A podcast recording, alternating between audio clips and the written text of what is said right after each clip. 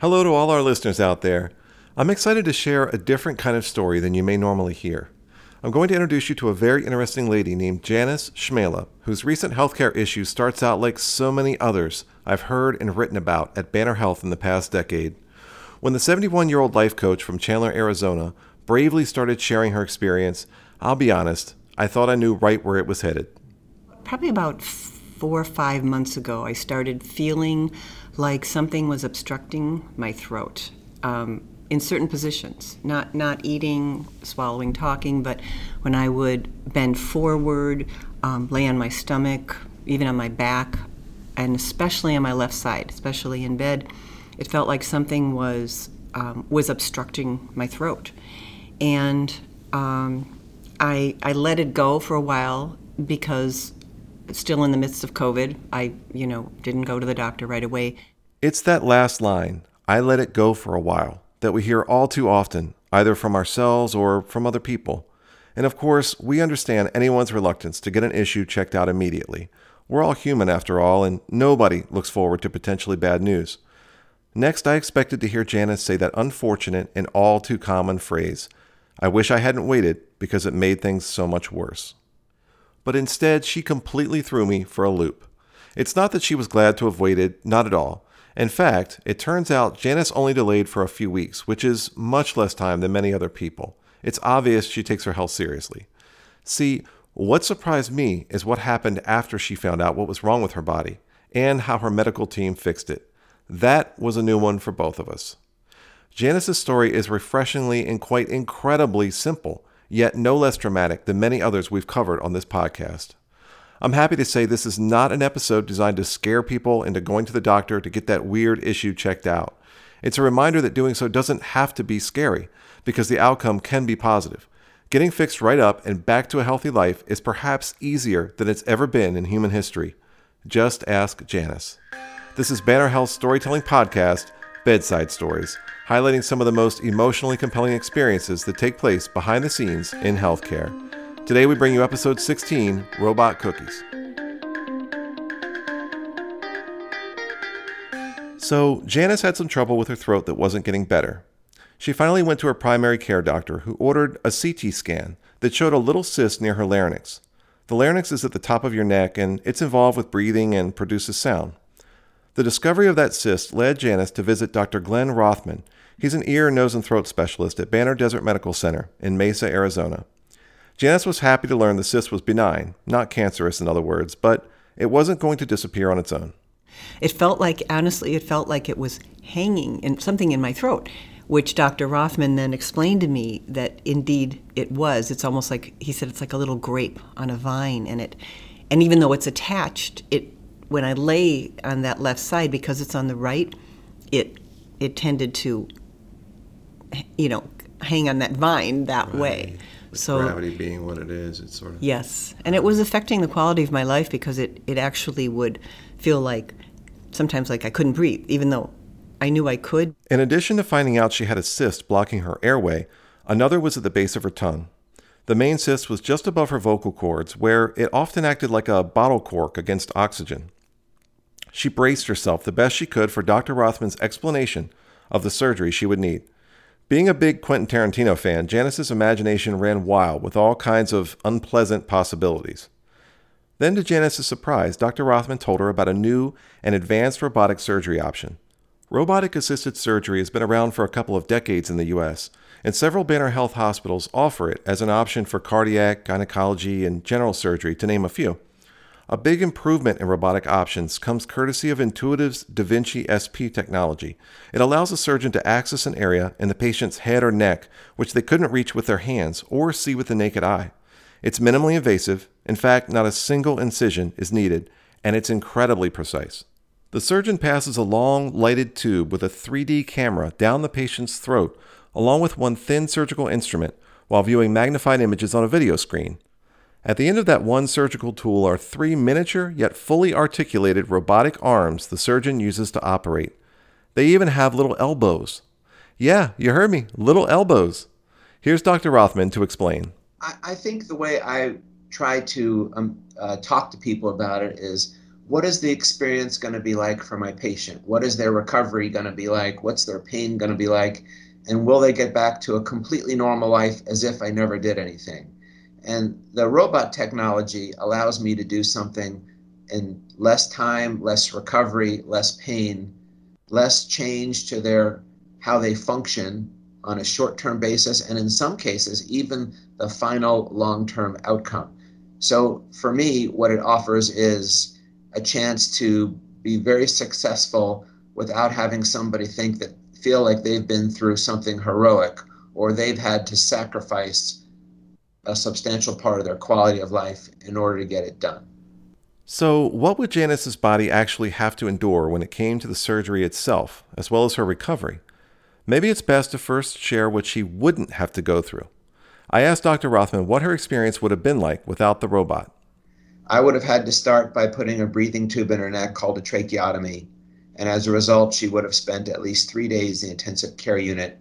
And it would have been close to a week before that tube could have come out. And that hole in her neck would have taken some number of weeks to heal. I probably would have had to put a feeding tube in her stomach or a feeding tube in her nose for a few weeks while her ability to swallow recovered, which she didn't need to have.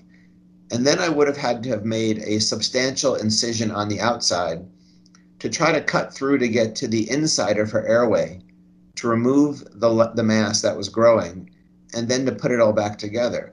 And when you go through those structures to get in and to get out, not only is there a lot of healing time, but there's nerves and muscles that are cut that or might be cut that are in the way and in addition to maybe taking some number of weeks or months to heal, there is the possibility that she has permanent loss of some of those functions.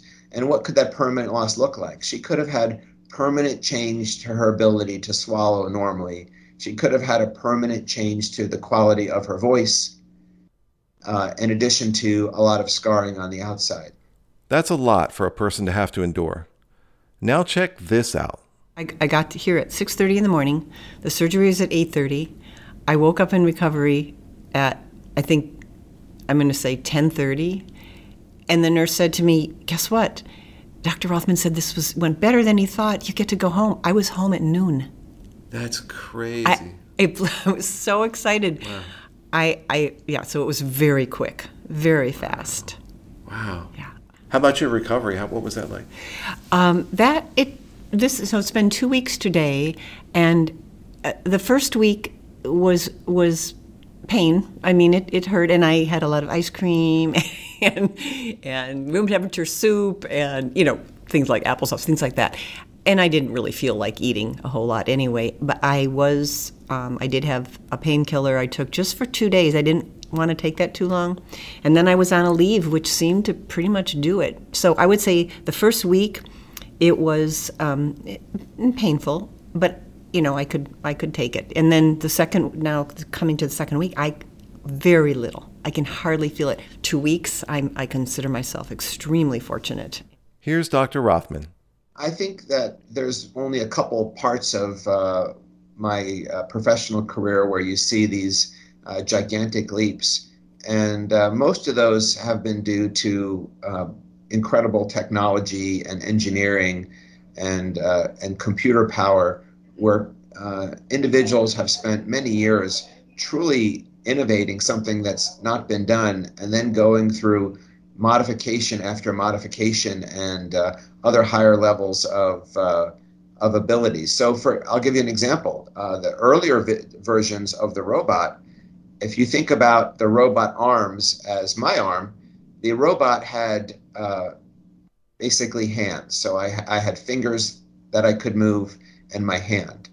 This new version of the robot, it has a hand, each arm has a wrist, and each arm has an elbow. So think about if you put your arm straight out in front of you and you had to work with your arms perfectly straight and all you could do is move your fingers and your wrists a little bit. Now imagine you could now bring your wrists in from any different angle, you could turn your elbows from any different angle and and how much more you could do if I give you that range of freedom.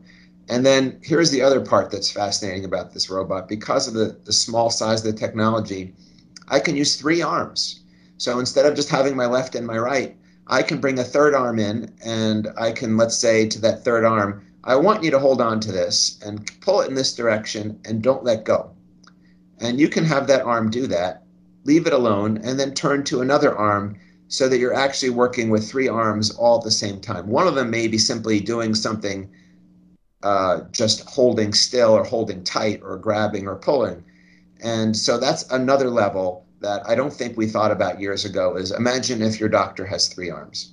There's a fun little side note here as we start wrapping up. Janice already had a connection with Banner Desert, the hospital where she had the surgery, since she spent a lot of time here years ago. In the 70s and 80s, she gave birth to both of her daughters here. And then I was um, a volunteer for about three years in the chaplain's office, visiting patients, just just going around and going into rooms and talking to people and and try, you know doing my best to put them at ease or or just hear how they were feeling, no matter what their fears, um, their grief, and um, I loved doing that. Some might say it was that kind of good karma that came back Janice's way when she came in for such an easy surgery this year. When Janice returned for a post surgery visit with Dr. Rothman, she came bearing gifts. Her youngest daughter owns a baking business, and Janice asked her to make a special batch of cookies. To celebrate her successful robotic surgery, she brought sugar cookies with chocolate robots on top. The robots were even hand painted with edible silver. Others had the letters ENT on top for ear, nose, and throat, in honor of Dr. Rothman's medical specialty. I don't even remember being in the surgical room, I remember being wheeled down the hall. That's it. And then I, my eyes were open and it was done. So I, I didn't see the actual instrument, which I'm kind of curious to see, but maybe it's better that I didn't. For Banner Health, I'm Corey Schubert, and this is Bedside Stories. If you like this episode or any of our past episodes, we invite you to click on that subscribe button for this podcast. You can also check out all of our previous episodes on your favorite podcast platform. Production support for this episode was provided by Eric Joel Lafuente, Sean Logan, and David Lozano. For more information about Banner Health, visit us online at bannerhealth.com. Until next time, thanks so much for listening.